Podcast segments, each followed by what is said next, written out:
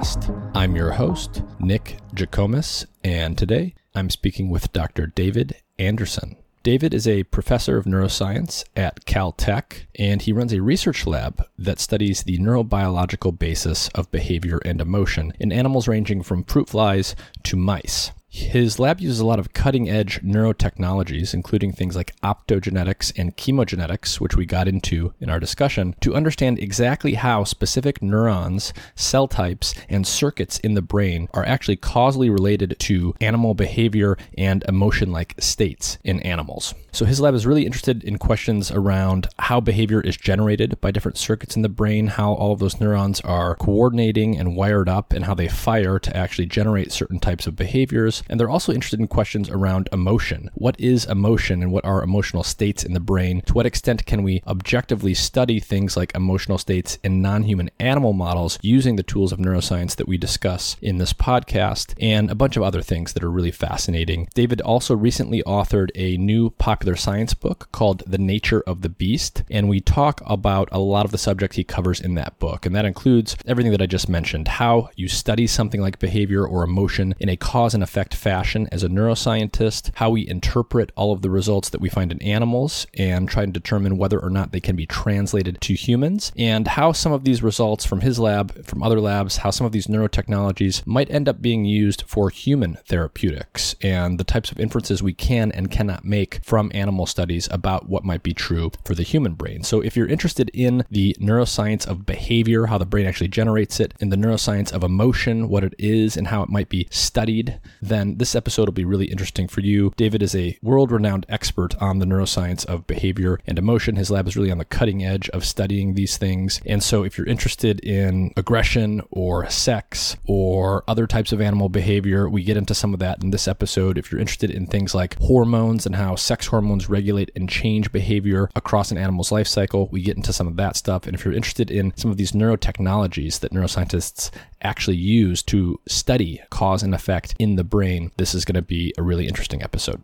This episode is supported in part by Athletic Greens. Their main product, AG1, is a comprehensive and convenient daily nutrition product containing 75 vitamins, minerals, and whole food-sourced ingredients with less than 1 gram of sugar per serving, no nasty chemicals or artificial anything. It's gluten and dairy-free and compatible with paleo, vegan, vegetarian, and ketogenic diets. AG1 is a quick and convenient way to supplement your diet to help ensure your body is getting the nutrients it needs. It comes in powder form, and you can mix it in water and drink it, or you can put it into a smoothie or a shake or something like that. I mix it into water and drink it with the first meal of each day, and it's super convenient. If you go to athleticgreens.com/mindandmatter, Athletic Greens will give you a free 1-year supply of vitamin D and 5 free travel packs with your first purchase. Their vitamin D product comes in tincture form, so you just take 1 drop each day. A large fraction of the population is actually vitamin D deficient, especially in winter months when we get less sun exposure, and vitamin D is super important for the proper function of the immune system and for a variety of other things, and there's even evidence indicating that vitamin D deficiency is correlated with more severe cases of COVID-19 in those who get infected. Every time I go into the doctor each year for a checkup, I'm always told that vitamin D deficiency is very common and I should be supplementing on a daily basis. So visit athleticgreens.com/mindedmatter or click the link in the episode description. You'll get a free 1-year supply of vitamin D with your first purchase. This episode is supported in part by the Amino Company. They specialize in making science-backed amino acid products that you can mix into any drink. Their products contain a mixture of essential amino acids, the building blocks of proteins in the body, as well as other nutrients including minerals like iron and electrolytes like potassium. Your body is constantly repairing damage, and your muscles and tissues need the right mix of amino acids and nutrients to do this effectively. One thing I like about Amino Co. is they actually conduct clinical trials to determine what their products really do. They have a variety of formulations and engineered for different purposes, and my personal favorite is one called Heal, which has been shown to be 3 times more efficient at triggering muscle growth and repair than other protein sources. It helps maintain healthy inflammation levels and preserve muscle mass during periods of inactivity. I mix this product into the water bottle I bring to the gym and consume it before, during, and after my workouts, and I have felt a noticeable difference in my performance during those workouts and my recovery times from soreness and fatigue afterwards. Their products are keto-friendly, soy-free, vegetarian or vegan, gluten-free, and non-GMO, so they are compatible compatible with almost any diet or lifestyle. You can support the podcast and try Heal or any of their other products by using the discount code MIND when you visit aminoco.com/mind. You will get 30% off your purchase. If you work out regularly or do intensive exercise, I recommend trying Amino Co's products. I get a lot of companies reaching out to me about advertising, and I only end up using and liking a small percentage of the products that I see. So check out aminoco.com/mind and use the code MIND to try these products today for 30% off. And with that, here's my conversation with Professor David Anderson. Great. Thanks for the opportunity. Yeah, no worries. Do you want to just maybe start by telling people who you are, what your lab studies, and what you do at a very high level? Sure. I'm David Anderson. I'm a professor at California Institute of Technology, otherwise known as Caltech, in Pasadena, California. And I'm also a Howard Hughes Medical Institute investigator and the director of the Chen Institute for Neuroscience at Caltech. And my lab tries to study brain circuits in animals that control behaviors that are very basic survival behaviors like mating and fighting and predator defense, and which in humans are associated with emotion states, to try to understand what we can learn about human emotions by studying animal brains, and whether that will improve our ability to develop new treatments for mental illnesses in the long run. And we work mainly on mice and also on fruit flies to see how evolutionarily ancient the principles that we discover are.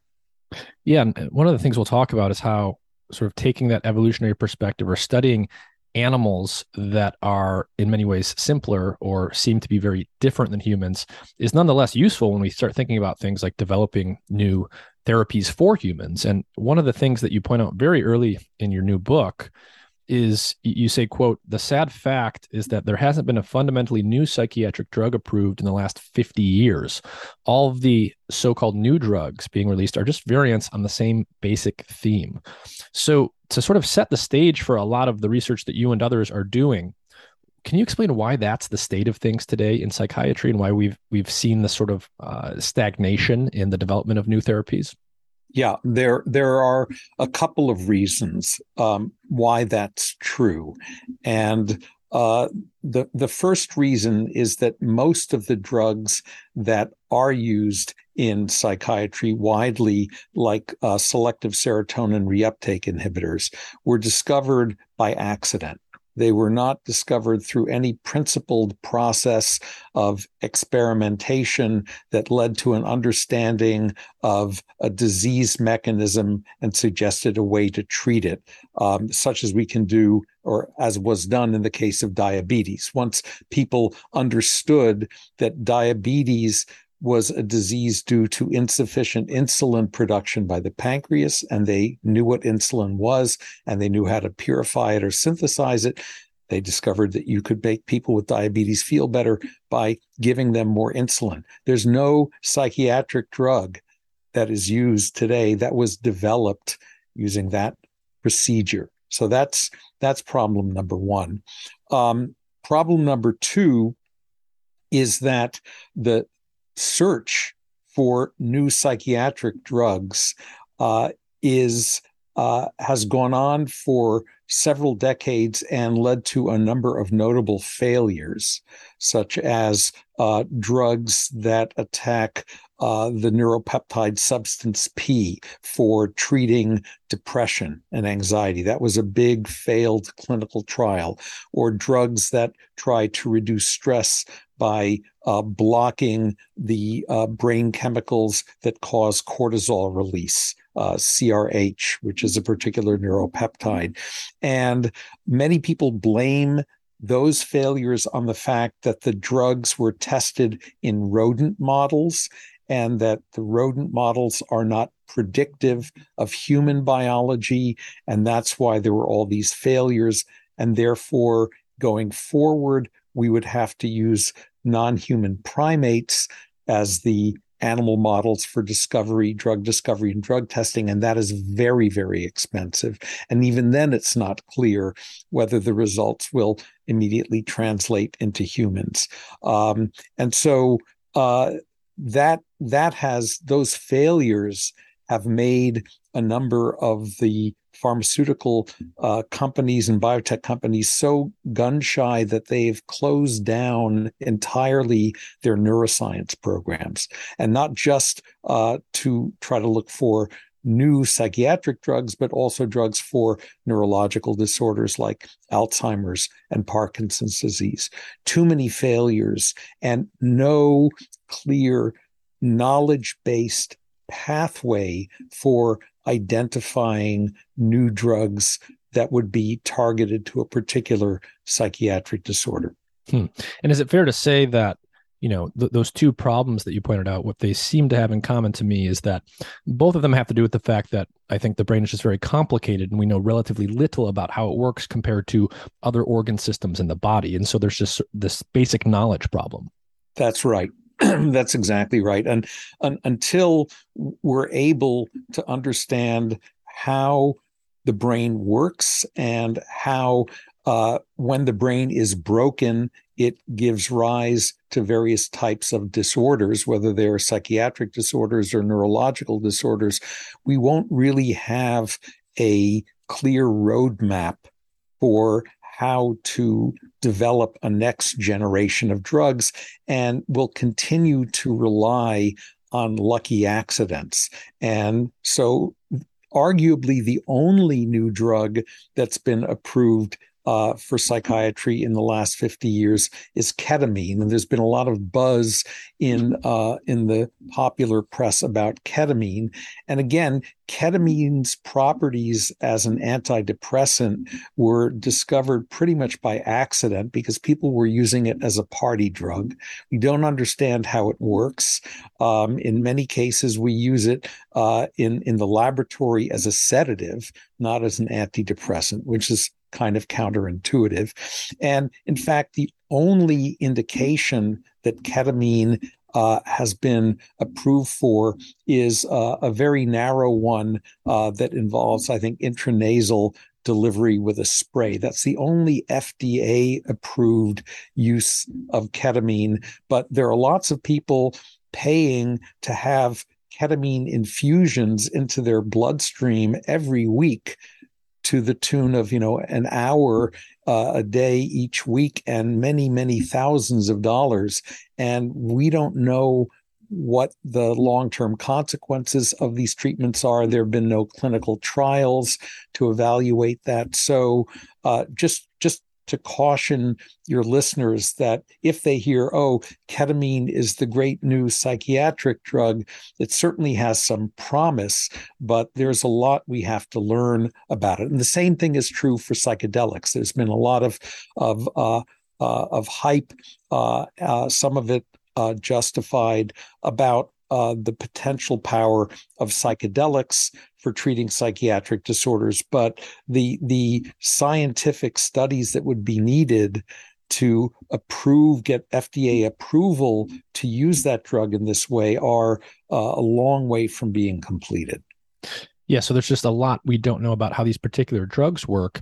And in general, if we take a bird's eye view of neuroscience historically, I think it's fair to say that for most of the history of neuroscience, a lot of the techniques and a lot of the studies that have been done have been largely or even entirely correlational in nature. We could measure certain things about brain activity. We could do imaging studies or EEG studies or what have you, and we could correlate, different wiggles in an EEG, a plot or different imaging study outputs that we have with what people say they're feeling or what animals are doing.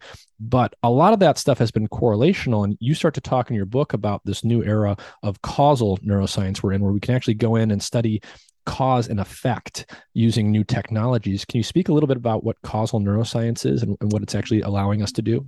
Sure. So I think we all know, we've all heard that correlation doesn't imply causation.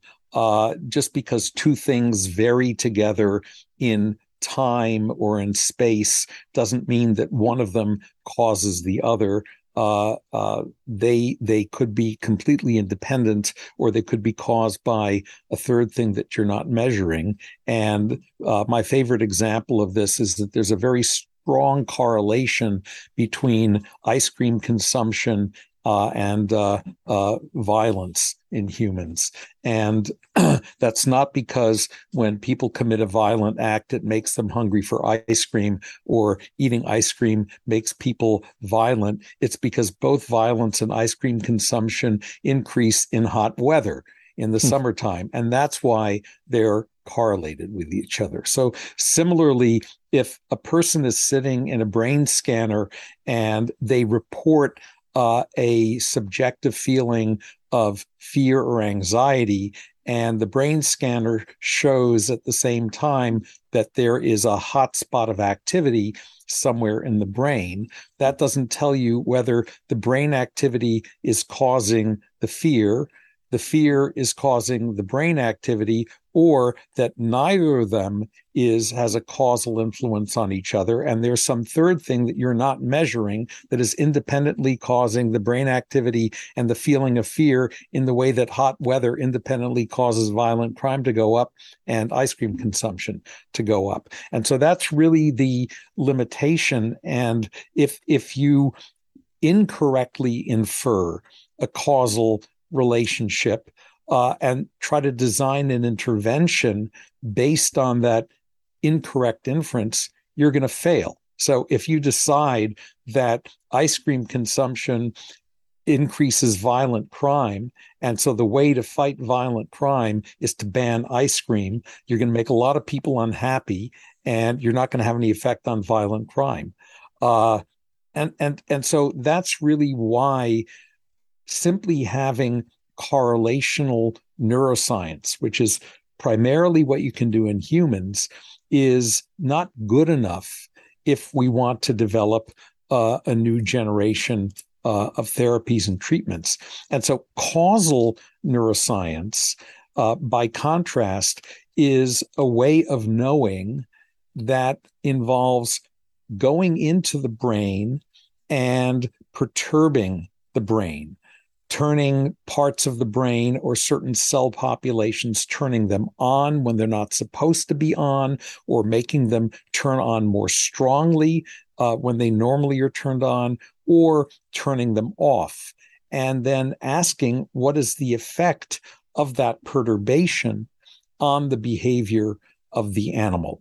And so if a perturbation in a particular cell type changes a behavior, then you can say that there is a cause and effect relationship between the brain cells' activity and behavior. For example, let's say that you found through correlational studies that in mice, there is a certain population of brain cells that are active when the animal is anxious. And you can tell when a mouse is anxious by putting it in a brightly lit arena, and it will sort of hug the corners and try to stay out of the center.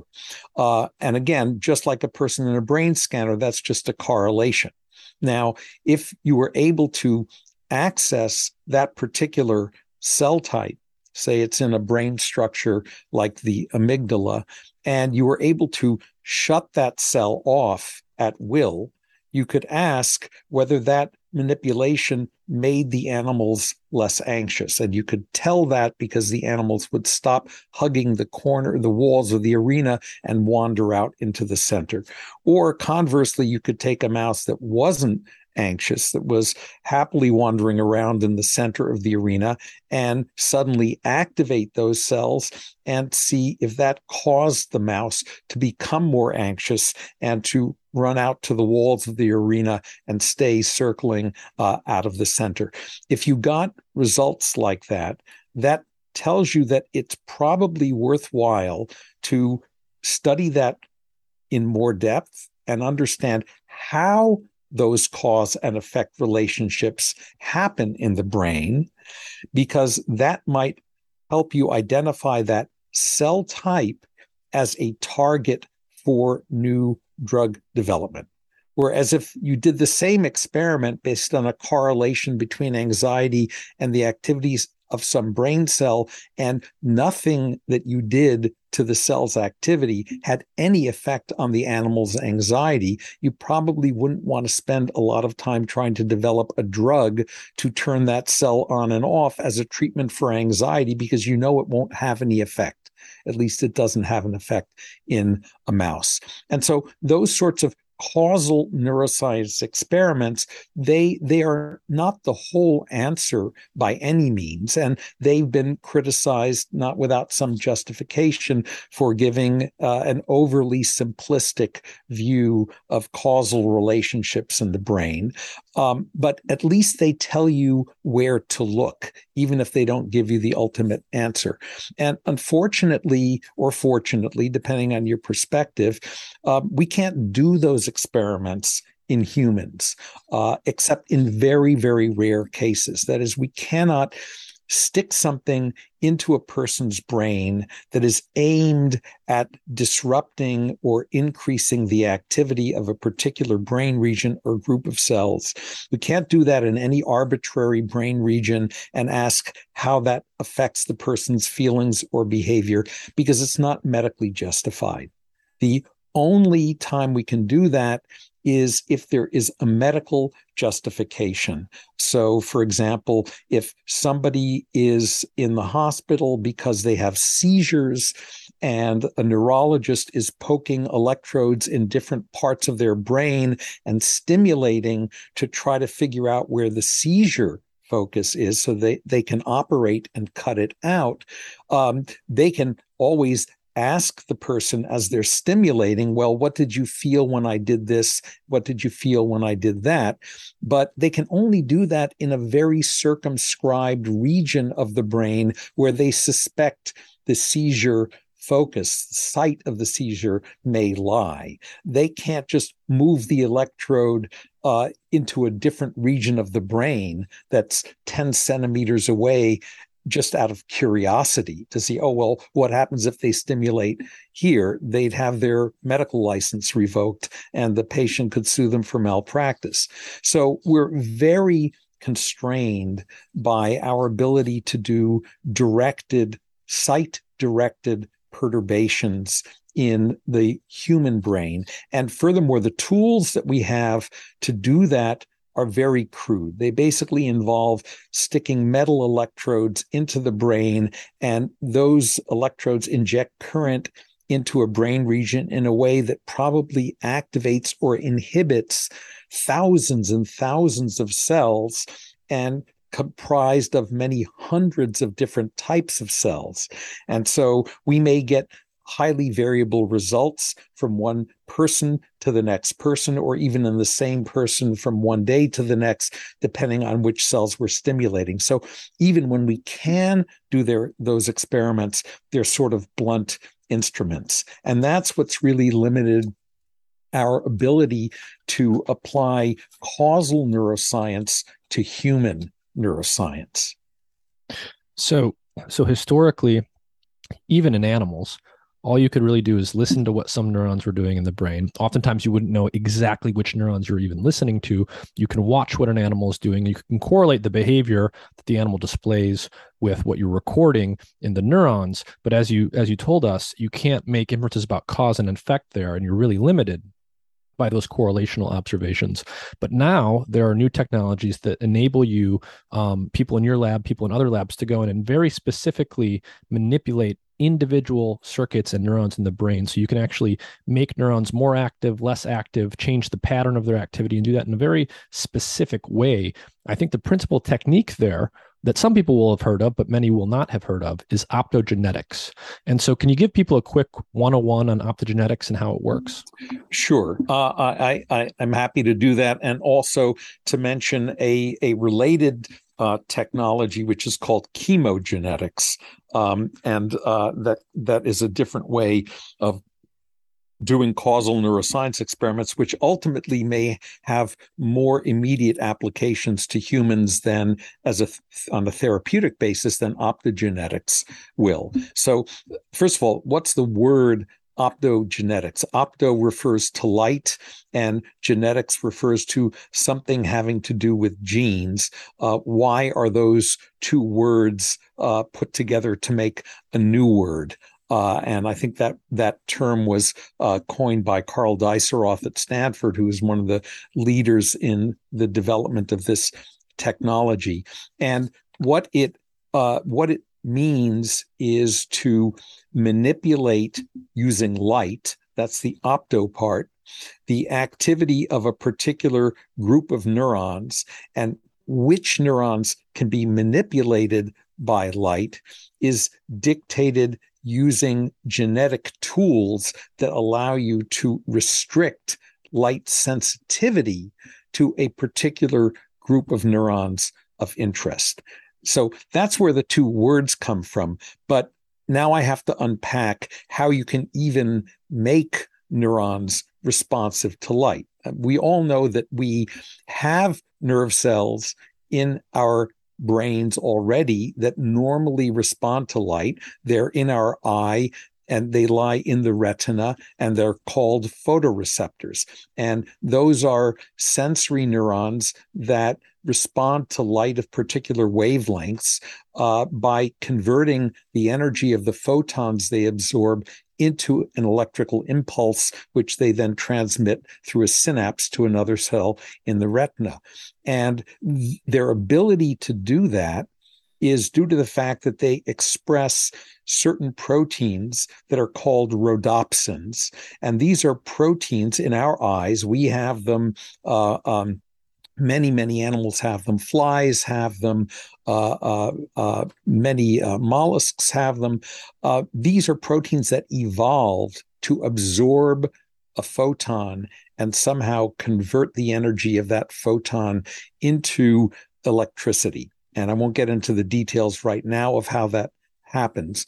But the idea is that if you could import into one of the cells that's deep in your brain that normally doesn't respond to light, like a cell in your cerebral cortex or a cell in your hippocampus, if you could implant in that cell one of these rhodopsin-like genes, then in theory, you should make that cell susceptible or sensitive to light. And that would allow you to change the electrical activity of that cell using light. And so that's really the concept behind optogenetics. And actually, the game or the trick was to figure out which light-absorbing protein, which opsin should you choose from nature to put into neurons that normally are not light responsive to make them light responsive. And in fact, some of the first attempts to do this by Gero Miesenbach in Europe involved using the actual phototransduction light sensing machinery from the vertebrate eye. It involved putting opsins and some of the other proteins that they talk to, which are called transducins, all into the same neurons. And he was able to show in a sort of proof of principle experiments that you were then able to shine light on those neurons and make those neurons electrically active. The problem with that method is that it was very cumbersome because you had to put not one, not two, but three different genes into the same cell in order to make them light responsive in that way, in order to endow them with the ability to convert light energy into electrical energy. And the more genes you have to put into a cell, a neuron, or any kind of cell to do an experiment, the more cumbersome and complicated the experiment is. And so that sort of implementation of optogenetics did not get very much traction in the community or wide adoption. What was really critical was the discovery of a different opsin from a different animal. In this case, it's a single-celled alga called Chlamydomonas, which lives in ponds of water, and it has an opsin that allows it to detect blue light and swim towards the light. And so it has a natural protein that detects blue light and converts that into electricity. And in this case, one protein encoded by one gene does the whole trick.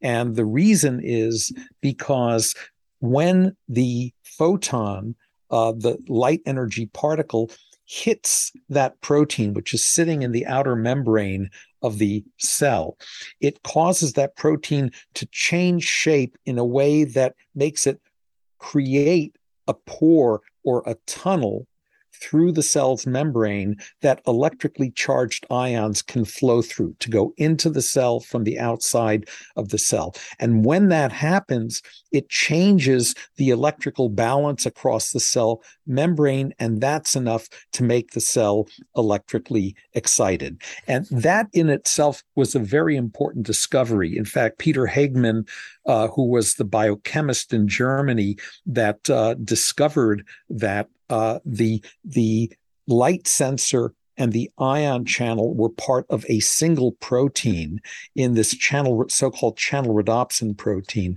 shared the Lasker Prize in Medical Research last year with Karl Deisseroth, who put that channel rhodopsin gene into neurons and showed that now putting just one gene into a neuron could allow you to make that neuron electrically excitable.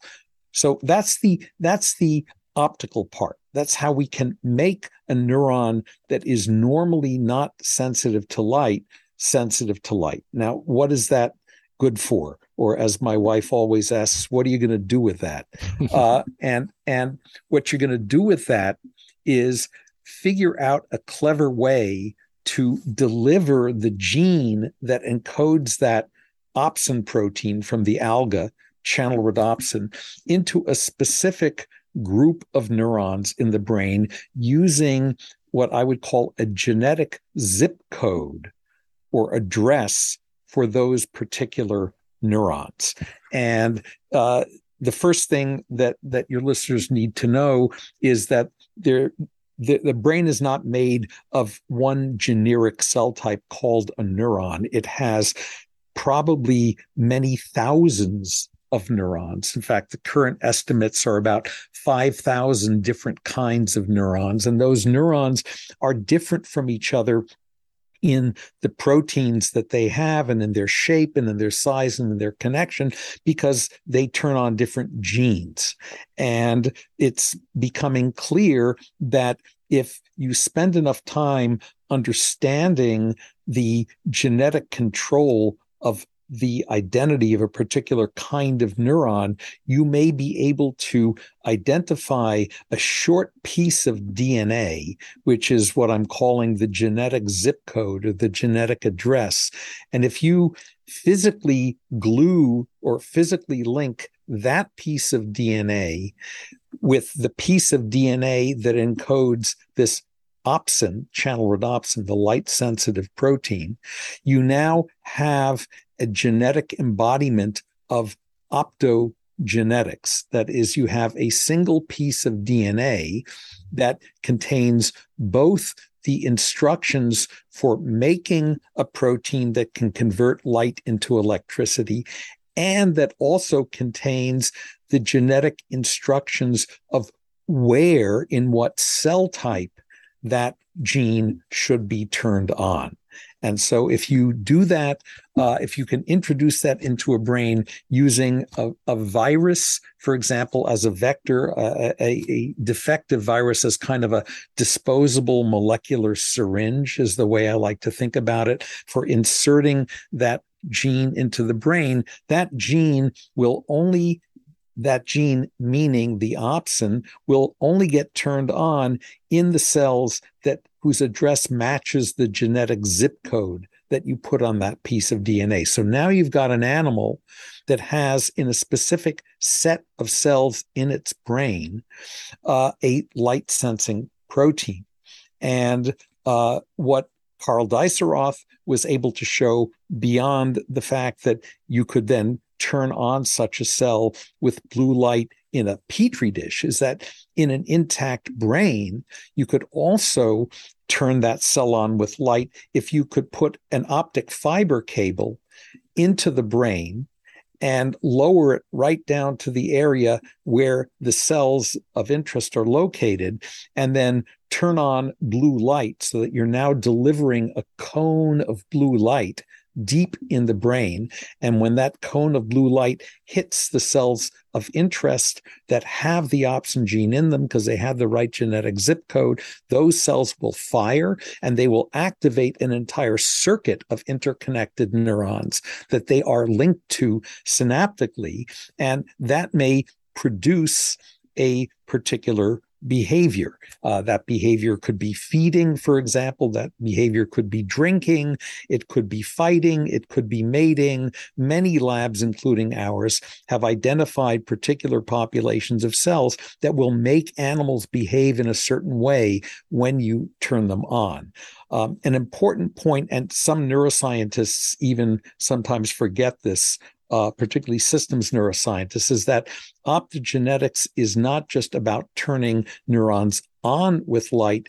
You can also use it to turn neurons off with light by putting a different kind of opsin in the cell. And this is an opsin that absorbs a different wavelength of light, yellow light. And when it absorbs yellow light, it pumps negatively charged ions, chloride atoms, basically chloride ions, into the cell. And that makes the cell more electrically negative than the outside of the cell. And that silences the neuron. So it's the same sort of delivery method. It involves genetic zip codes. It involves molecular biology to cut and paste pieces of DNA together, package them into these viruses, inject the virus into the brain, stick an optic fiber into the brain over the region where you injected the virus, and now flick on a blue light or flick on a yellow light to turn those neurons on or to turn those neurons off. Wow. So yeah, this is an amazing technique that's been around for a number of years now. So in other words, what you've just said is there are ways today that scientists can take a light-sensitive protein that nature evolved in other creatures for natural reasons. We can take the gene encoding this protein, we can package it in a way and literally inject or put it into an animal through other engineering methods such that specific neurons in the brain express this light-sensitive protein, and then using a fiber optic or some other piece of hardware, you can shine light into the brain of an animal like a mouse and thereby control these neurons by turning them up, turning them down, or changing their pattern. And so you're using light in combination with molecular techniques to manipulate specific neurons in the brain. Yep, that's exactly right. And there's, as I said at the outset, there's a related technology called chemogenetics, which was independently developed by Brian Roth at the University of North Carolina. And that technology is conceptually similar to optogenetics, except that instead of engineering your favorite neuron to express a light-sensitive protein, you engineer them to express a drug-sensitive protein.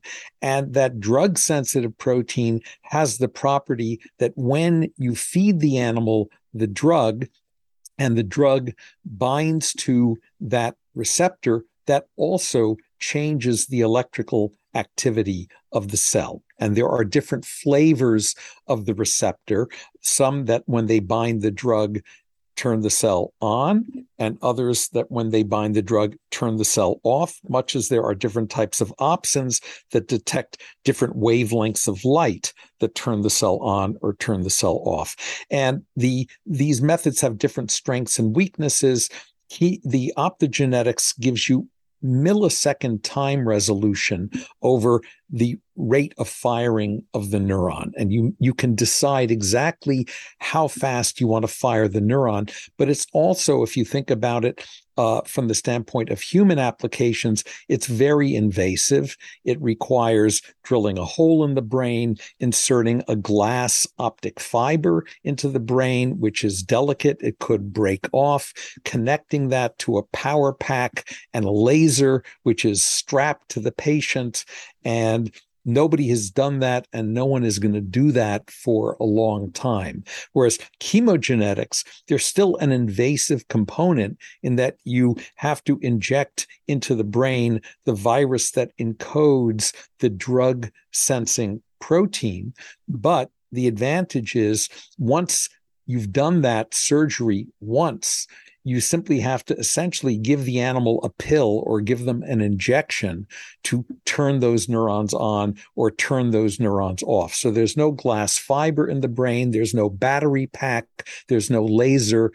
There's just delivering a drug just like you would deliver any other drug to an animal, except that because you've genetically manipulated cells to have a special receptor for this drug, the only cells in the brain that drug can act on are the ones that you have genetically engineered to be sensitive to it. And that technology will probably be the first, or something like it, will be the first technology that is used if and when we get around to developing what people call circuit cures for brain disorders. That is where the target of the therapy is not a single molecule, as it often is with a drug, but the target of the therapy is a cell or even a circuit involving several different cell types. And I would love to give people a concrete example of optogenetics in action. So, David, if you don't mind, what I'd like to do now is I will share a video that you supplied me, and maybe I'll describe what I see initially as if I was watching this for the first time. And then we'll have you walk people through what's going on, and I'll loop it a couple more times as you're doing that. Sure. So I'm going to share this video here. Okay, so I'm going to hit play. We see two mice. One of them is chasing the other one. They look like they're fighting each other. One of them's attacking it. And then this light came on and they stopped suddenly. So, David, I'm going to play a couple more times, but what exactly is going on here? So what is happening here is that there's two mice in the cage. One of the mice lives in the cage. He's called the resident. And the other mouse is the intruder. It's a mice that we drop into the cage. And mice are very territorial. These are male mice. And so if you put a strange intruder mouse into a cage with a resident in it, the resident will very quickly chase it and attack it, sort of like if two people are walking their dogs on the street and the dogs meet each other and they decide they don't like each other, they start fighting. That's what's happening here. And what we have done to the resident mouse is we've used optogenetics to express the kind of opsin that will turn a cell off when it absorbs light. We've expressed it in a group of neurons that we discovered in a region of the brain called the hypothalamus that evidently control aggressive behavior. And so that mouse, the resident mouse, has already had a virus injected into its brain and has a fiber optic cable embedded in its brain. This doesn't hurt because there's no pain receptors inside the brain. And that cable is connected to a laser that emits yellow light. And so we wait for the resident to attack the intruder. And when we flick on the yellow light, we are instantaneously shutting off this particular population of neurons deep in the brain, in the hypothalamus. And what that does is it stops the fight dead in its tracks. So imagine if you had something like this in your dog and you were walking your dog and it encountered another dog being walked and decided to attack that dog, and you're trying to pull them apart by their leashes, and you can't do it because the dogs are too strong. Imagine you could just flick a switch and turn on a laser, and it would immediately stop your dog from attacking like that. That's basically what we've done here in a mouse. And so how did you, so you've got two mice. In the video, we saw one mouse had, a wire coming out of its head, and that's, where the light is being delivered through a fiber optic into the brain, into the structure called the hypothalamus that you mentioned. Where is the hypothalamus? How old is the structure in evolutionary terms? And how do neuroscientists think about what the hypothalamus does at a very basic level compared to something like, say, the cerebral cortex? Right. So the hypothalamus is at the base of the brain. It's sort of almost above the roof of your mouth in the brain, as it is in rodents. And all vertebrate species have something like a hypothalamus. Fish have a hypothalamus, birds have a hypothalamus, turtles have a hypothalamus, and so do mice and monkeys and humans. And so it's a very evolutionarily ancient structure, and it's known to control a lot of important visceral functions like feeding and drinking and temperature regulation. And it does some of that by releasing hormones that go into the brain or into the bloodstream. And so at one point, the hypothalamus was sort of viewed as kind of the pancreas of the brain, sort of like a secretory structure in the brain that squirts hormones into your bloodstream that control whether you're hungry or thirsty. And if you're hungry, they make you eat. If they're thirsty, they make you drink. But we now know that the hypothalamus is not just a secretory organ in the brain, but it's actually a complicated and sophisticated network of neurons that are connected to each other. And different neurons in that network control different types of behaviors, and they do so with enough specificity that if you find people have found the neurons that control eating, and when they optogenetically stimulate those neurons, it can make a mouse that's completely satiated eat ravenously. They found similar neurons that make mice drink when you turn them on. We've, as you've shown, we found neurons that are necessary for fighting behavior and which can cause an animal to attack something it normally wouldn't when you turn them on. We've done the same thing for mating. And so there seem to be very dedicated behavior-specific groups of neurons in that part of the brain to control behaviors that are critical for the animal's survival. And we like to think of these as the four Fs: feeding, freezing, fighting, and mating. And I'll let your listeners decide what the fourth F is, because I can't say it on the air. But in contrast, you asked about the cerebral cortex. The prevailing view of the cerebral cortex is more like it's a sort of general purpose computer. It's like a central processing unit that you have in your laptop. It can run many different kinds of applications. It can be multi-purposed to do many things, and it's a much more sophisticated device computationally in this view than the neurons that are in the hypothalamus, that are in the sort of basement of your brain, if you will. And so that's that in a very overly simplistic way is the distinction between how people think about the cerebral cortex versus the hypothalamus, and roughly what the hypothalamus does. Mm-hmm. So in that video we watched, you've got light shining into the hypothalamus. You've got certain cells in the hypothalamus of the mouse that are expressing this light-sensitive protein. And in the case of that video, you're shutting them off, mm-hmm. and the behavior, the aggression behavior stops. Right. So we're in a structure that's deep in the brain. It's very ancient. It's in all types of animals. And it's associated with behaviors that we think of as visceral or basic or instinctive, things like feeding and fighting and mating and so forth. Now, you mentioned that there's different kinds of neurons associated with different behaviors that you can stimulate or turn off. There's ones associated with feeding specifically, with drinking specifically, with aggression specifically, and so on and so forth.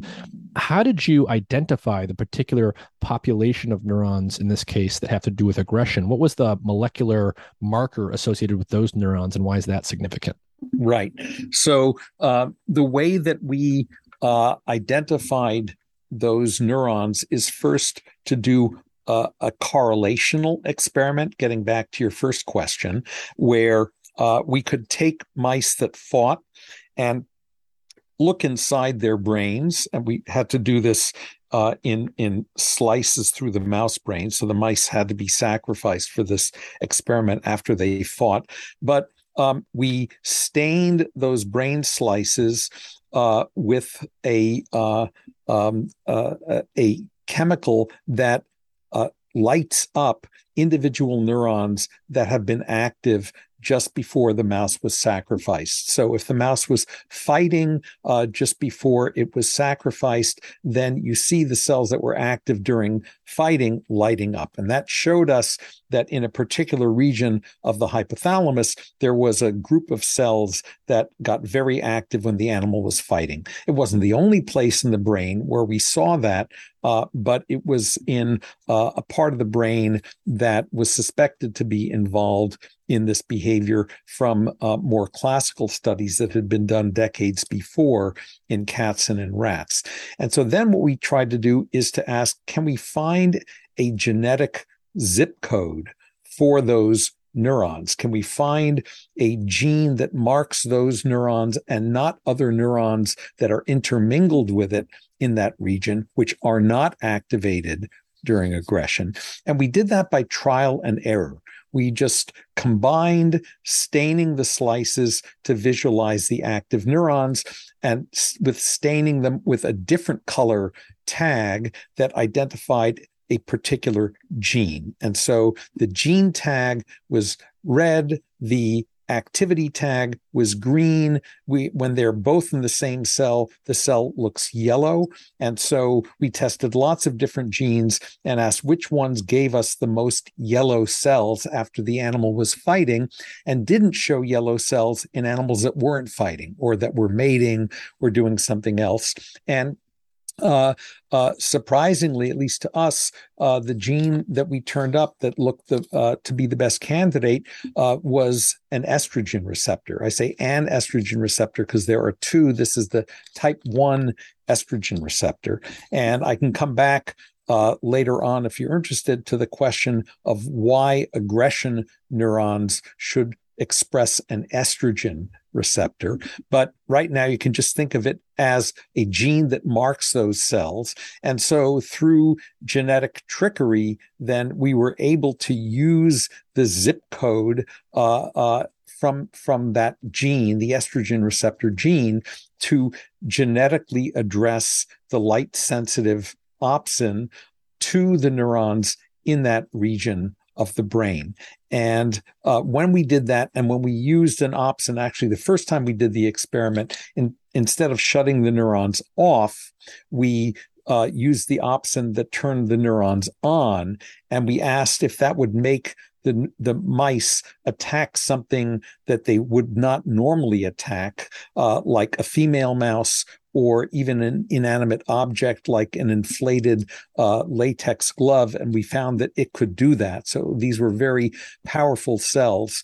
And here you're showing a movie of stimulating those cells in a mouse, which is now attacking a latex glove. So when the light is on in the upper left corner there in the movie, it means that the laser is on and we are stimulating these cells. And the mouse goes from investigating the rubber glove to actually biting it and attacking it, which is very striking.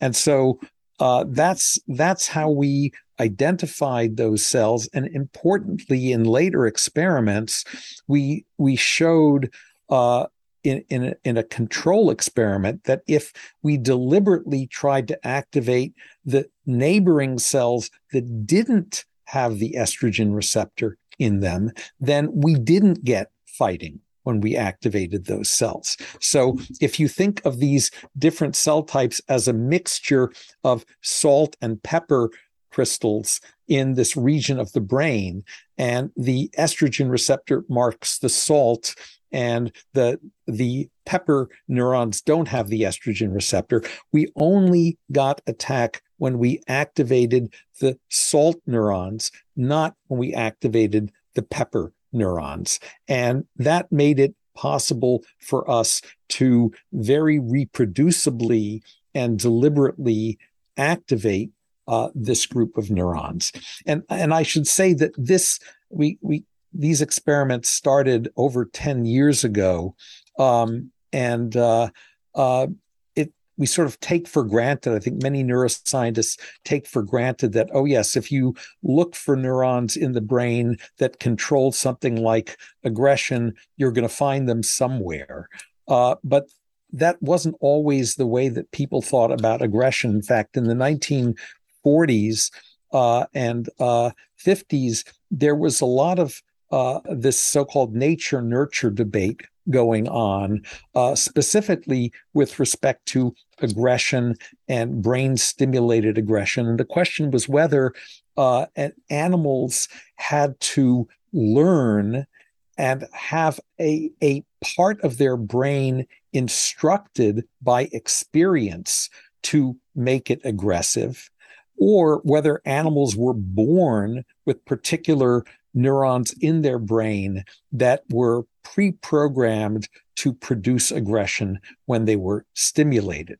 And while it was true that in the late 1920s, experiments done in cats by Walter Hess showed that you could make a cat aggressive by sticking metal electrodes into its hypothalamus and stimulating, there were a couple of different regions where he could get a similar result. And because these were cats that were basically caught on the streets of Zurich, as far as I can tell, and brought into his laboratory. That's before there were any animal research regulations. You didn't know what the life history of the cat was and whether it had learned a lot of fighting while growing up on the streets of Zurich. And if so, whether Dr. Hess happened to be lucky enough to hit a region where the animal's brain had learned to control aggression. And what our experiment showed, really, if nothing else, is that idea is wrong, and that every mouse has this group of estrogen receptor neurons in its brain, and that if you stimulate those neurons, you're going to get attack. It's not different from one mouse to the next. If you stimulate those neurons in a different mouse, it's not going to make them eat instead of attacking, or it's not going to make them drink instead of attacking. It really is a hardwired population of neurons that appears to be dedicated to the control of aggression. And I think that is the sort of most basic conclusion from those types of studies. Yeah, I mean, it's just a dramatic result. I mean, you can turn aggression on at the flip of a switch. You can turn aggression off when it's happening naturally. You're doing it by manipulating this particular population of neurons in the hypothalamus that is marked by its expression of one of the estrogen receptors in the brain, and it's different from other neurons that are right next to it in the hypothalamus that are involved in other behaviors. I want to talk a little bit about the significance of the estrogen receptor here as a marker for these neurons. When we speak in everyday speech, people often reference hormones. They'll say things like, teenagers are filled with hormones, and this is why they do crazy things or take high risk behaviors or erratic. They might reference, a woman who is going through a pregnancy or different phases of her menstrual cycle, and that her behavior is quote unquote due to hormones. But what exactly are hormones, and how do they work to influence our behavior? And why is the hypothalamus sort of a very important brain structure for connecting those dots? Right. Those are great and very important questions. So hormones are a type of chemical that circulates in our bodies, and they can come in different classes or different forms. People have probably heard of steroids. There's a group of steroid hormones, and then there are also peptide hormones. So insulin is an example of a peptide hormone, and estrogen and testosterone are examples of steroid hormones.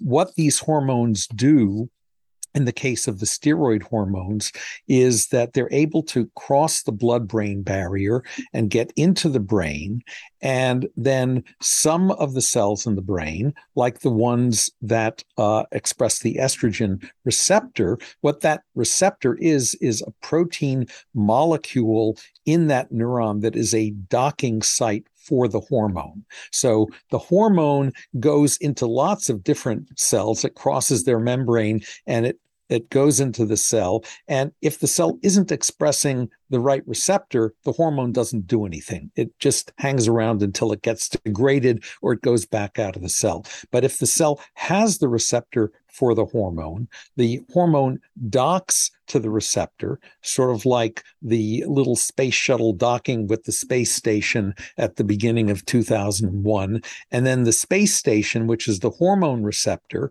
turns on or turns off many genes in that same cell, and the turning on or off of those genes can make that cell more active, less active. It can make it grow. It can make it shrink. It can even make it survive and prevent it from dying, or in some cases, it could kill it.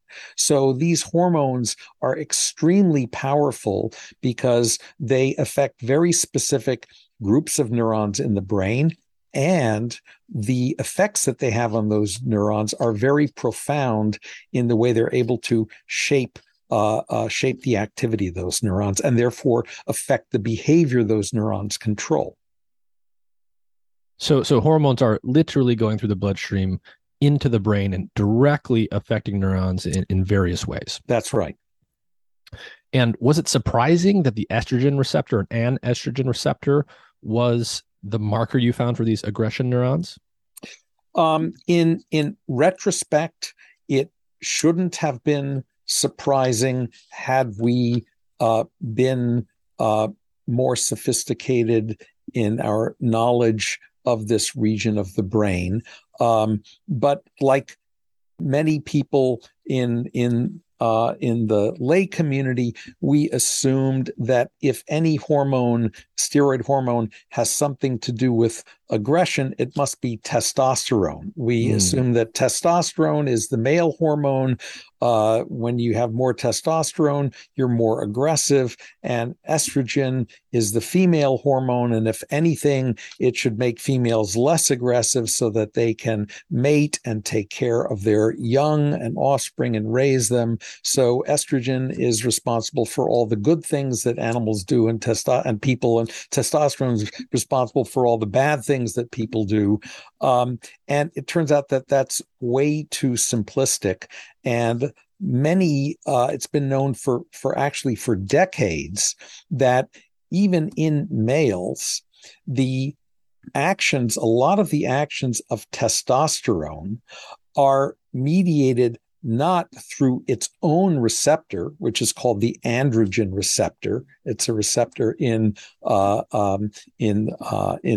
binds to testosterone, but testosterone can also be chemically converted in the brain to estrogen in a very simple chemical reaction. And then the estrogen can bind to the estrogen receptor and exert particular effects. So, for example, it's been known that if you chemically, if you surgically castrate a rodent, a male, it will lose the ability to fight. And of course, if you give it back testosterone, it'll regain the ability to fight. But you can also give it back the ability to fight by giving it estrogen instead of testosterone, because you're just bypassing the requirement for the brain to convert the testosterone into estrogen. So estrogen is very important for, and this is not all our work, this is work in many labs, including Nirao Shah, who's a former student of mine now at Stanford.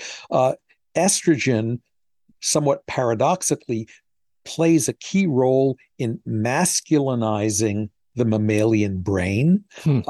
It's released shortly after birth in a peak, and that release of estrogen is critical to set up the circuits in the male brain that control male specific behaviors and male aggression. And then others have shown that in the adult even, estrogen receptor in this region of the hypothalamus is necessary for mice to fight. If you genetically knock out that estrogen receptor in that region of the hypothalamus, the cells, the animals don't fight. So you need the estrogen both developmentally in order to construct a masculinized nervous system, and you also need it functionally in the adult to allow those neurons to function correctly in aggression. And conversely, in females, it's been known since the late 70s from work from Donald Pfaff that in the region of the female brain, the analogous region of the female brain, there are cells that control mating behavior that also have the estrogen receptor in them. But there are different kind of neuron from the neurons that control aggression, as we and others have recently shown. So even in the same brain region, there are not only in one sex some neurons that respond to estrogen and some that don't, but if you compare the two sexes, males and females, there are different kinds of estrogen responsive neurons in the female brain and in the male brain. Mm-hmm. And, you know, one thing that I think that strikes me here about hormones is they are probably not only controlling neurons like the ones you just described in order to affect behaviors like this, but I imagine they're also coordinating physiological processes throughout the body. So for example, you know, when the aggressive mouse gets aggressive, it needs to have the motor output of aggression that we're watching in the video, but it also needs to, you know, be sending more blood flow to its muscles. It probably needs to have its pupils dilated, things like this. So are hormones acting, to what extent are they acting locally versus sort of globally throughout different tissues to coordinate all of these different systems? So there's definitely actions of the sex steroids outside the brain. For example, testosterone builds muscle tissue. That's why weightlifters often take testosterone to do that. And by the way, when they do that, they often develop female secondary sex characteristics like breasts, and that's because they're taking all this testosterone and a lot of it is getting converted into estrogen, and estrogen makes breast cells grow in males as well as in females. So those weightlifters also take aromatase inhibitors, which are drugs that prevent testosterone from being converted into estrogen so that they can have big muscles and no breasts. And that indicates this intimate relationship between these two sex steroids, testosterone and estrogen, and the fact that we have drugs that can block this conversion. So yes, there are effects of these hormones in the body on tissues like muscle tissue, breast tissue, and there are also indirect effects. You mentioned pupil dilation, heart rate, those sorts of things, functions are mainly attributed to so-called fight or flight hormones like adrenaline, which are released from the brain and also from the body during conditions where the animal is stressed. And they're released from a type of neurons called sympathetic neurons that are outside of the brain and the spinal cord, but which get input from the brain, including from the hypothalamus and the regions of the hypothalamus that are sensitive to estrogen. So this is a way that estrogen acting on cells in the brain can affect cells outside the brain that release fight or flight hormones like epinephrine, adrenaline, that can make your heart beat faster, increase your blood circulation, make your pupils dilate, and do all of the other things that you need to do if you're fighting or fleeing. Mm-hmm. Now, one always in science tries to resist the impulse to anthropomorphize. But on the other hand, you just can't help it when you see some of these videos. So when I think about the aggression neurons being turned on in the mouse that then attacks the latex glove, is the mouse feeling pissed off? And how do you even start to think about what might be going on there in terms of the emotional experience that might be had by the mouse? Right. So that is the, I guess these days it would be the $64 million question, not the $64,000 question. And that is, does the mouse feel anything when it is engaged in these behaviors? And if so, what is it feeling? Is it an angry mouse? Is it pissed off? Or is it a happy mouse because it has a chance to beat somebody up and it gets reinforcement from feeling like it's the champion? We're just beginning to get glimpses of answers to those questions. And they're very hard to ask. First of all, the whole question of whether a mouse or indeed any animal is feeling something is something that we can't really ask right now experimentally in an animal in an objective way. And that's because feelings are something that as humans, we determine or identify by introspection. If somebody asks you how you're feeling, you sort of think about, okay, what am I sensing in my body, in my brain? Am I happy? Am I sad? It's a very private experience, the subjective feeling. We can ask people how they feel because people can talk. But, a person can lie about their feelings. They can be angry and say they're not angry. If they're not fighting, you don't know it if they can keep a poker face. So even verbal report is flawed as a way of assessing feelings in humans, but animals can't talk. And so we can't ask a mouse, are you feeling angry when you are fighting?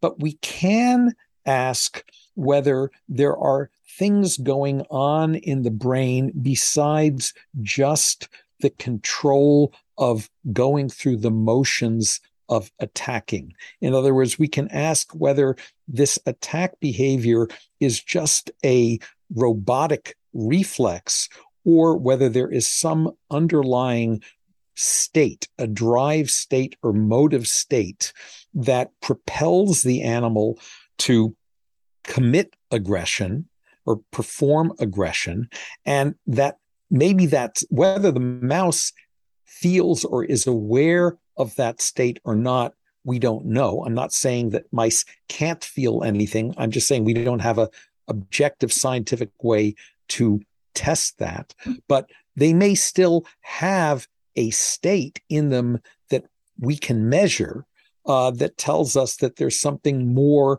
than just motor reflexes going on. The extreme example is when I was a kid, there was a toy that you could buy called Rock'em Sock'em Robots. And these were little robots and you wound them up and they would fight with each other. And I don't think anybody would attribute feelings of anger to those robots.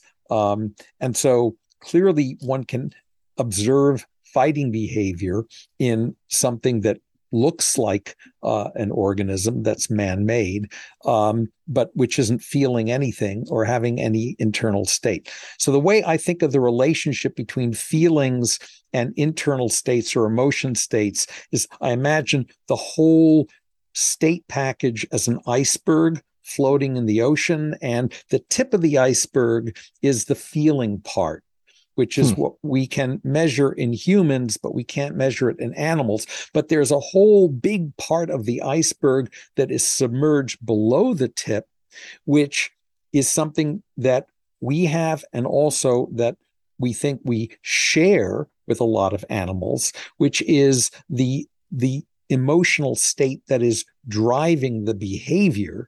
And we can study that without having to worry about whether the animal is feeling a sense of anger. And so how do we do that? There are some indirect tests that people use to assess motivation. And so a classic test in experimental psychology is to test for motivation, is to see if an animal will do work to obtain something. If it does, that something is considered rewarding to the animal, or it's considered a reinforcer.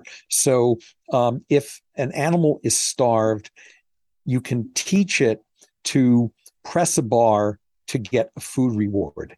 And the more it presses the bar, once it's learned to do that, you can control how many times the animal has to press the bar to get its food reward. And so when you start, the animal only has to press the bar once and it gets a pellet of food. That's very easy. And a very hungry mouse and a not so hungry mouse will both learn to press the bar once.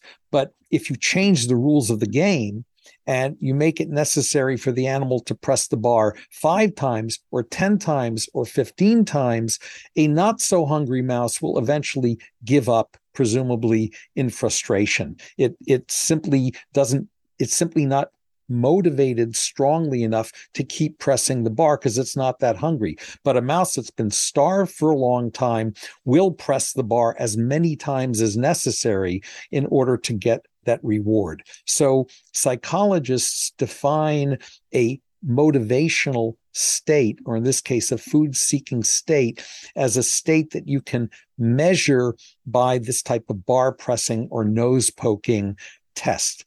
Now, you can't do that when a mouse is fighting, because it needs a whole apparatus with bars and nose pokes and lights and sound. And you can't interrupt the mouse when it's in the middle of a fight and say, excuse me, could you just stop fighting for a minute and go over here and poke your nose in this hole and tell me how many times you want to poke your nose, and then I'll let you go back to fighting again. Once it's begun fighting, it is sort of past the point of no return. But you can test the motivation of the animal to fight or to seek out the opportunity to fight.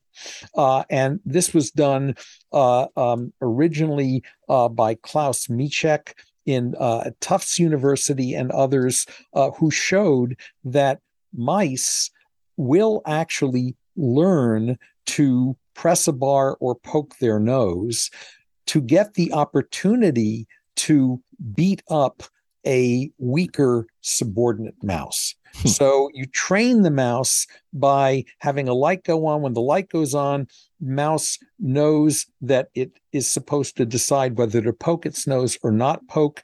And you train it that every time it pokes its nose, you drop into the cage a weakling subordinate mouse, and you let the resident mouse of the cage have at it and attack, and then you do it again and again and again. And eventually the mouse learns that when the light comes on, if it pokes its nose, it will get the opportunity to attack another mouse. Now, so that's been shown in a number of studies that mice and rats will learn to do that. And ordinarily, we don't think of attacking as rewarding. We think of aggression as something that is negative, that is associated with feelings of fear, frustration, harassment, anger, rage. But there are forms of aggression that are reinforcing.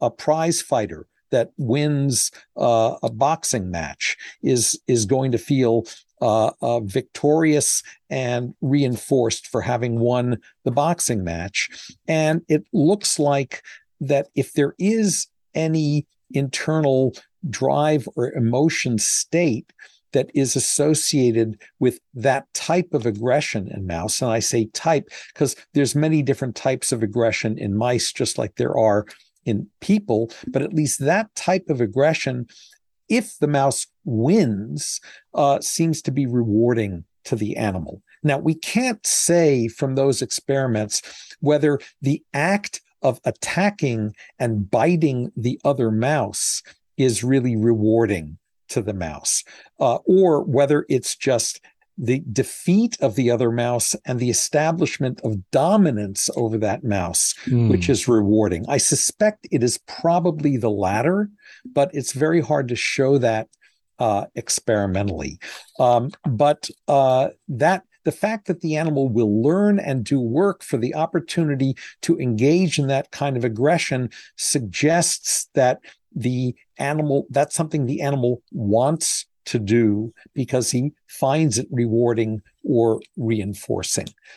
Whether there are forms of aggression where the animal is in a state that is more analogous to what we would label as rage or anger is something that we're very interested in and are trying to find out. And it gets back to this issue of different types of aggression. So the type of aggression that the animal will learn to poke its nose for and that it finds rewarding, that we think of in the field as offensive aggression, or you can think of it as proactive aggression. The animal is starting the fight because it wants to win, whereas the type of fighting behavior that is we associate with anger and rage in humans, you can think of as defensive aggression or reactive aggression. It's the type of aggression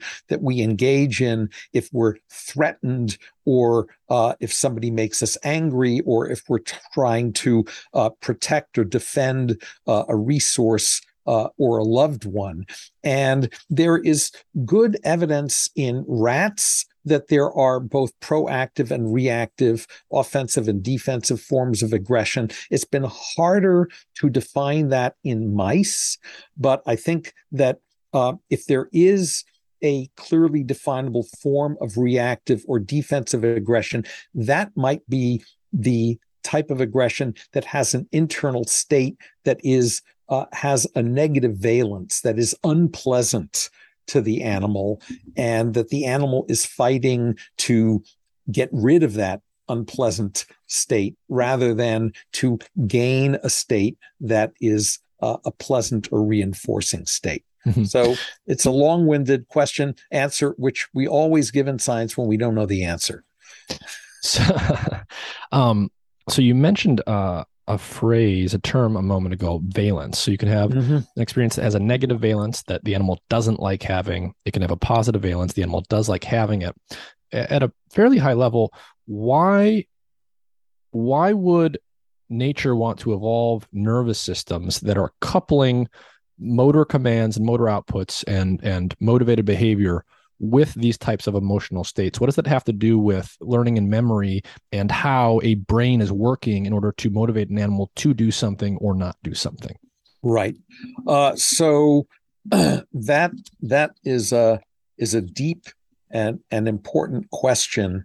And one answer to that question is if you imagine that animals evolved to be robots, that were like the unmanned rovers that we have on Mars. I mean, we can design robots that will drive around Mars. They will decide whether to turn right or to turn left. They will decide whether to keep trying to drive over a rock, or if it's too big, they'll back off and try another route. So they're able to make decisions and exhibit motor behaviors, locomotor behaviors. They stop, they go. But all of those behaviors are hardwired into the system by the engineers that built the robot, which means that the system doesn't have much flexibility because all it can do is whatever the engineers programmed it to do. And if it encounters, while it's driving around Mars, a signal or an experience that the engineers didn't anticipate, it won't know, with quotes, how to respond, and it could flip over and break or get stuck or something like that. So what I'm trying to say is that what internal states, emotion and motivation states, do is they give animals' brains more flexibility in deciding how to respond to particular signals that they get in their environment. They are not just a series of hardwired connections where if this wire gets triggered, then the animal is always going to do X. And if that wire is triggered, the animal is always going to do Y. So one analogy I've used to think about emotion states in the brain is to think of them kind of like one of those old-fashioned telephone switchboard systems where that you see in the movies now, where you have a bunch of operators sitting at tables, and when a call comes in, they unplug a wire from one socket and then they plug it into another socket to make a particular connection. So there's a lot of flexibility in which wire can be plugged into which socket, and it's sort of a clearinghouse for taking information in and then deciding, if you will, what to do with that information and how to route it. And so I think that's what these emotion states do. They endow animals with the capacity of their brains with the capacity of flexible routing. That is, they can take information that comes into their brain and flexibly route that information to produce different behaviors according to where they find themselves at the moment, the context, what happened to them before, their experience, what they think might happen to them in the future, and also their physiological state. Are they hungry? Are they thirsty? Are they tired? Are they hot? Are they cold? Etc. So that's really the best way I can answer that type of sort of teleological question. Why evolve these sorts of states? Mm-hmm. Yeah, and I think an intimately related question is just, you know, how you start to think about why evolution would produce any animals that have any conscious awareness at all. It gets at some of the things you were just saying, but you know, when you think about the correlation between the emotional states that you're talking about and that you're trying to study in mice and other animals and the need for behavioral flexibility, you know, when we just look at our own experience as humans, the most intense conscious awareness is always associated with things that require a lot of attention and a lot of choice between a menu of options. It requires a lot of behavioral flexibility. Mm-hmm. And so the conscious awareness piece seems to be very much tied up with the emotion piece of this. So how do you separate conceptually, or do you separate conceptually conscious awareness and the feeling of emotion? And to what extent, in what ways are these things related to behavioral flexibility and how you think about the evolution of consciousness per se? Okay. So that's a multifaceted question, and very profound one. I'm not sure I'm going to be able to answer all of it, but I'll try to touch on some of it. First of all, the relationship between conscious awareness and emotional feeling. I think about, and many of my colleagues think about, as I said earlier, feelings are subjective states that we are consciously aware of. So from that perspective, emotional feelings require conscious awareness. But that doesn't mean that we can't have emotions that we're not consciously aware of. I mean, many of us have probably had the experience of, a significant other looking at us and saying, "What's wrong?" And we say, "What do you mean, what's wrong?" "Well, you have this concerned expression on your face." "Oh, I do? I didn't think I had any expression on my face at all." That's a sort of anecdotal example of what I would call an unconscious emotion, and that's been replicated and formally demonstrated under controlled laboratory settings now, that you can find evidence of emotion states in the way that people will respond to a particular stimulus, say an angry face or a fearful face, even if the people don't report being consciously aware of that state. So that makes it, I think, that to me is good evidence that supports the idea that when we use the word emotion, we're referring to the state. When we use the word feeling, we're referring to the conscious awareness or subjective experience of that state. Now, not everybody agrees with me, because in colloquial speech and everyday speech, we use the word emotion and feeling interchangeably. So when we say emotion in everyday speech, we mean feeling. But scientifically, these things are distinct. And right now, feelings are something you can only study in humans, because you can ask a human how you feel. But since you can have emotions without having any feelings, then there are ways you can study those in animals. And the emotion states, I think, play a key role in controlling behavioral flexibility and behavioral decisions. And this gets into a very sticky question of free will. When you do something and you make a choice under a certain set of circumstances, you have as a people, we have a feeling of agency. We made the choice and then we behave that way. But there are data that suggest that our brains can actually make choices before we even have a conscious awareness of the fact that they have done that and made that choice, in analogous to what I said earlier, that people can have emotions that they're not even aware of or consciously feeling. And so I would say that you could view the sort of feeling part, the sense of agency and conscious awareness of a flexible decision-making, as an epiphenomenon. It's something that your brain makes you think you have control of, but you don't really have control of it. It's happening after the fact of the actual decision. And the decision is being made in your brain much the way the decision is being made in an animal that doesn't necessarily have conscious awareness of its choices. Although, as I said, we should be agnostic about that and not negate it. So that's one point of view.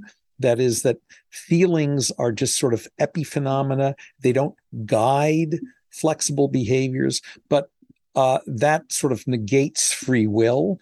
If you accept the concept of free will, at least in humans, and then that incorporates the idea that conscious experience and conscious feelings are something that goes into decisions that we make when our brain is calculating, should we do X or should we do Y? Is X going to make me feel good or feel better than if I do Y, or vice versa?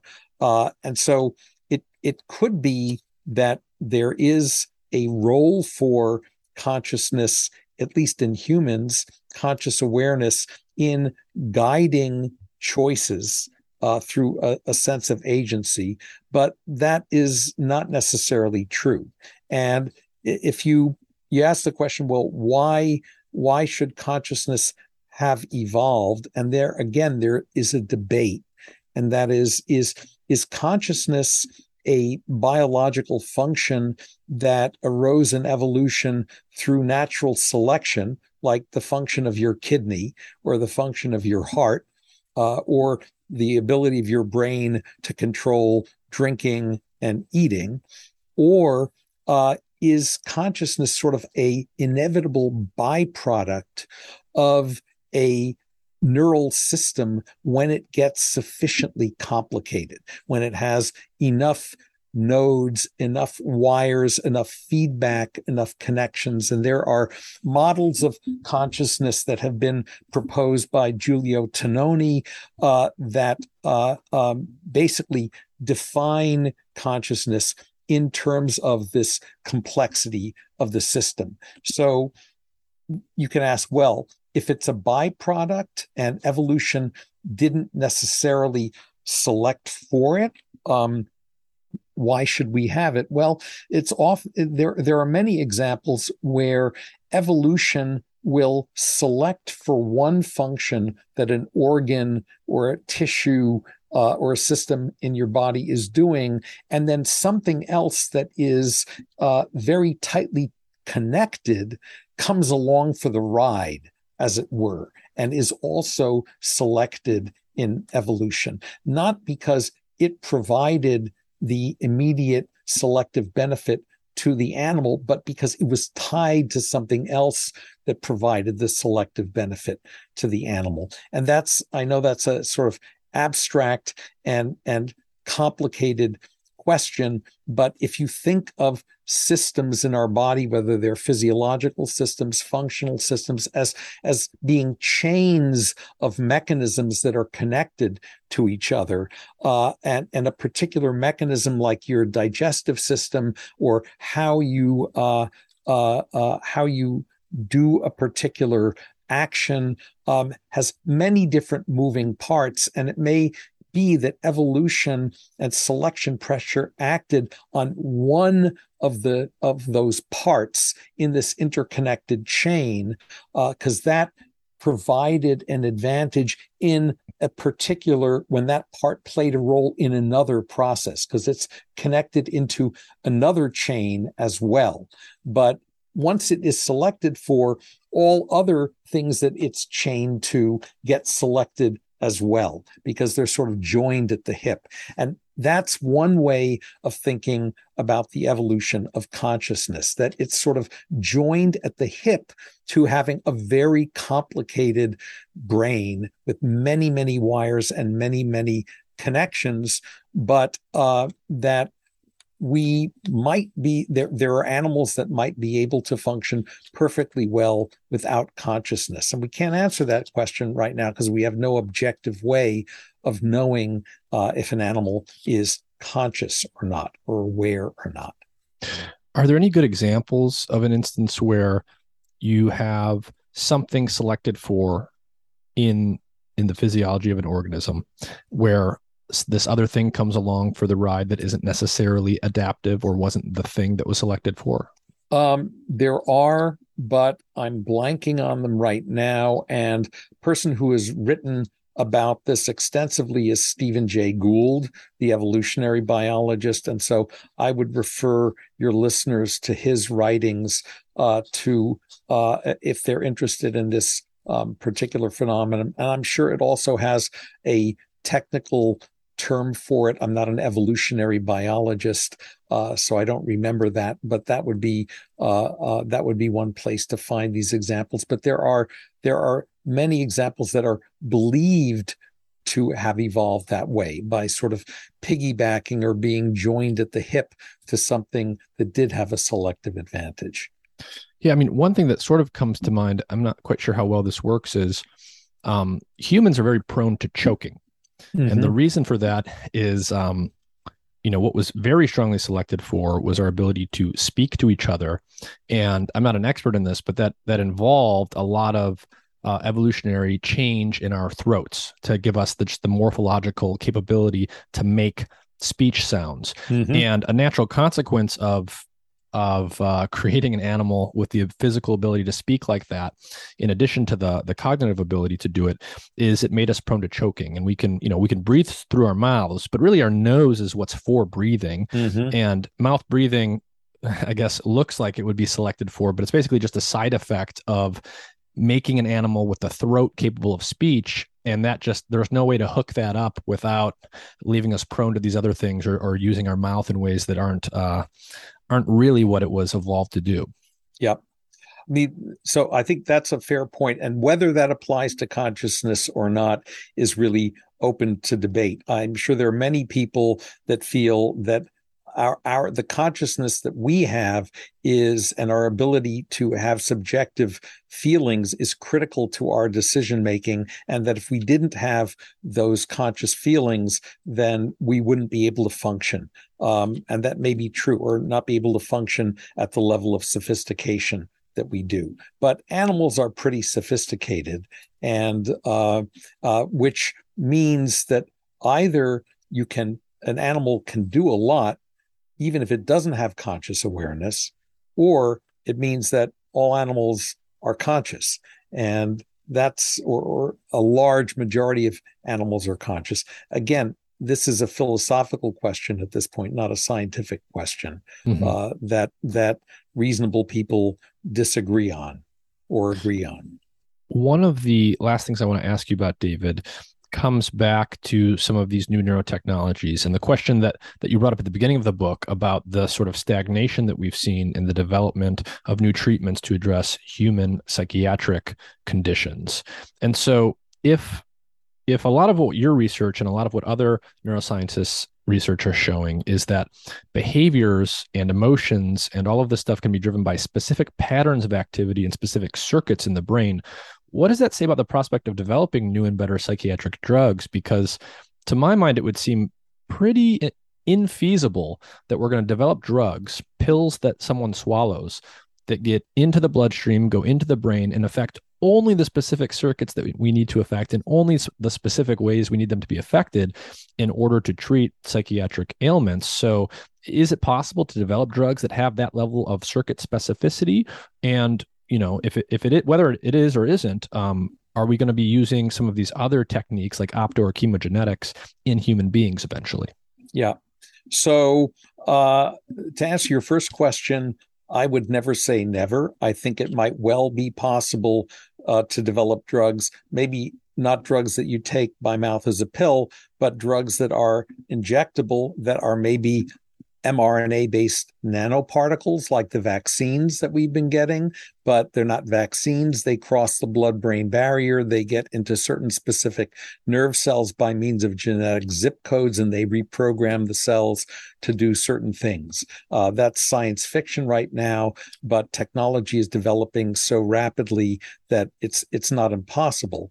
On the other hand, the use of chemogenetics in particular to treat brain disorders is, I think, something that is potentially on the near horizon, because if we can develop genetic zip codes that can be used to target therapeutic genes or genes that make a cell susceptible to a drug, if we can target them to particular cell types, and we know that those cell types are involved in, say, fear or anxiety, and they're hyperactivated, for example, in patients with post-traumatic stress disorder or that have an anxiety disorder or something like that, then we could potentially endow those cells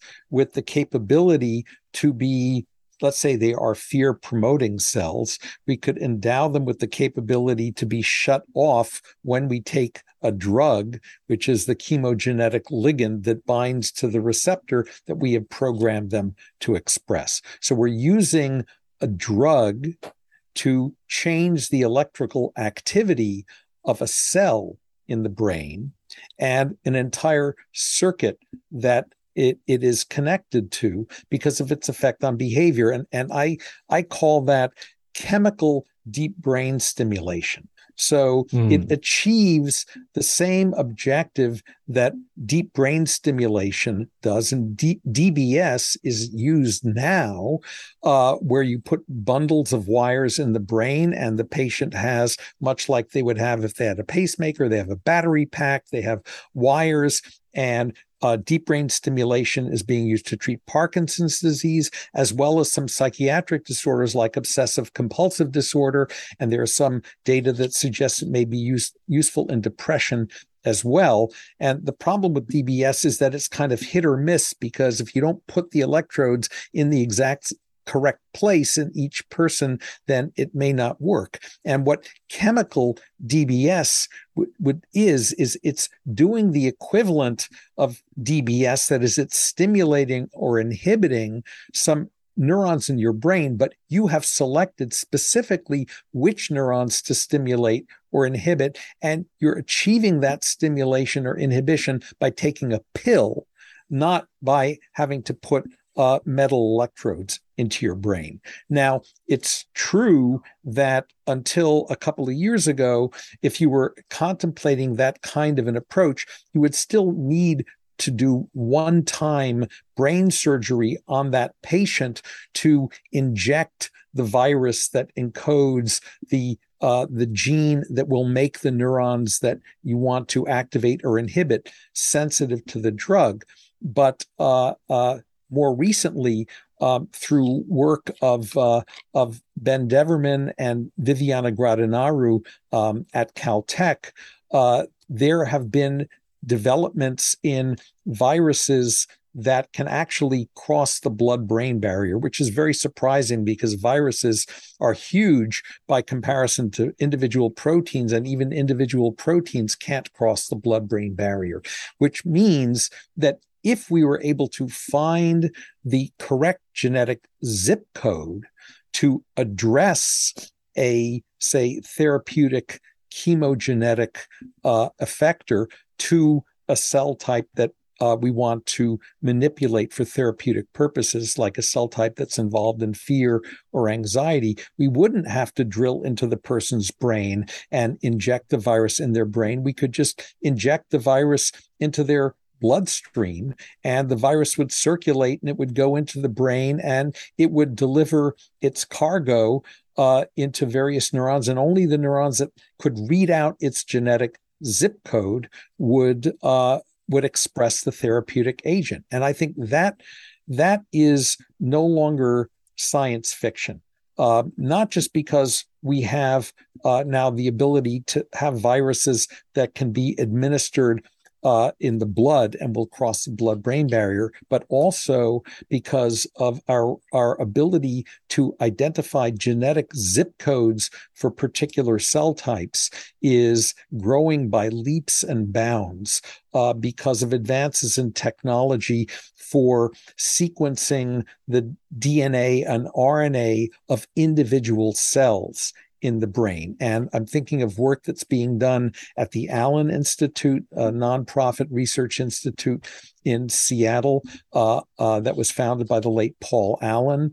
And I sit on their scientific advisory board. They are making remarkable progress in being able to identify genetic zip codes that allow you to target these therapeutic genes to particular cell types in the brain. Now, there gets back to this question of, well, to do all that work, you're going to have to do it in mice. How do you know that it's ever going to translate to humans? And this is where another very important contribution of the Allen Institute comes into play, and that is their discovery that among the myriad cell types in the brain, there are some cell types, not all, but some cell types that you can identify and recognize in a mouse, in a monkey, and in a human. They have the same shape. They express many of the same genes. They're located in the same region of the brain.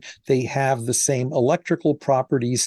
And if you identify the right genetic zip code, that genetic zip code can be used to address a therapeutic gene to that same cell type in a mouse or a monkey or a human, which means you can do the sort of scut work, if you will, of finding the genetic zip codes using a mouse, and then sift through those and find ones that will translate to monkey and to human. And I think that ability, if it turns out indeed that many brain disorders like Parkinson's and ALS are disorders of specific cell types, if those cell types are evolutionarily conserved and we can identify genetic zip codes of them by doing the work in mice and they will immediately translate into humans, then combining that with these non-invasive ways of delivering viruses into the brain that don't involve brain surgery, but just injection of something into the bloodstream, no different from a vaccine.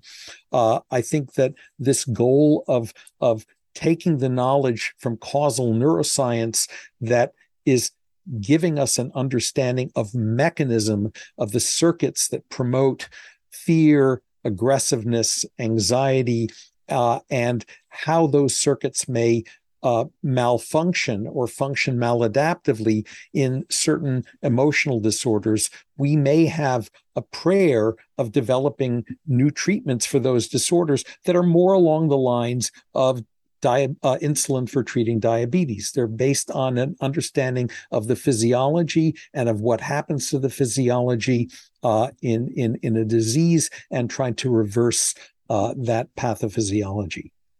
Well, David, in the final couple moments we have here, do you want to talk to people about the title of your new book and what it's all about? Much of what we discussed today is obviously related to the content of that book, but there's a lot more in there. So if you want to take a moment, just direct people that way. Sure. Thank you. So a lot of these ideas are discussed in my recent book, which is called The Nature of the Beast, How Emotions Guide Us. It's published by Basic Books. It was published in March of this year.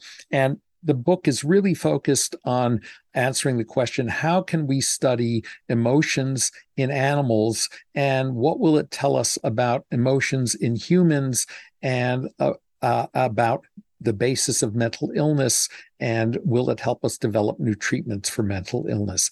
And it focuses on work done in the areas that I know about, which are in fear, anxiety, aggression, mating behavior, and mostly work done in mice and in flies. And it is emphatically not a book like The Soul of an Octopus. It's not a book where it encourages you to attribute emotions to animals by anthropomorphizing them.